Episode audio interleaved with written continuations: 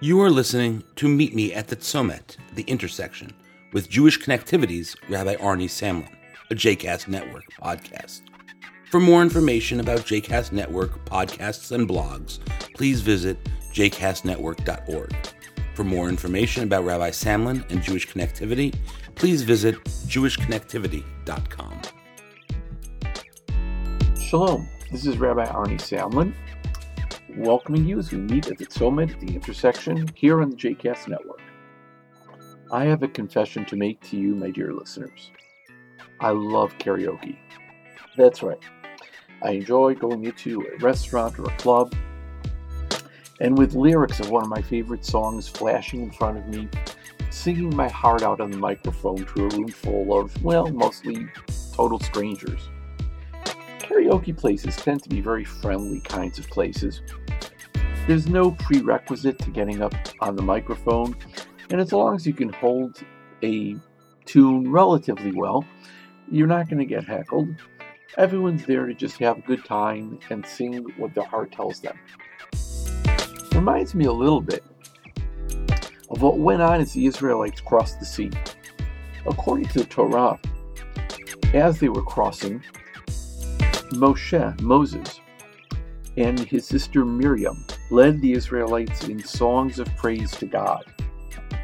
Again, there were no prerequisites, there were no auditions, nobody grouped everyone into the appropriate keys or the appropriate tenor, baritone, etc. It was simply what the heart moved them to sing at a time of great rejoicing. Similar kind of thing happens much later in the Bible when the leader Devorah and her head of army Barak sing songs of praise to God. Once again, they get up and they sing. There's no rehearsal, there's no audition. They simply sing what their heart moves them to sing. There's a wonderful traditional Jewish text called Perek Shirah, which speaks about how all of God's creatures sing praises to God. Song is used as a way of expressing joy, as a way of really coming to grips with what we want to celebrate, and a way of expressing great pleasure, and of also bringing others into that kind of pleasure. Thinking about it, are there times that you ever want to break into song? Perhaps there are times that you do. Do you get embarrassed, or do you break into that song knowing that sometimes the joy that you feel can be contagious and can be picked up on by others. Song very often triggers wonderful memories of times gone past or people who we love.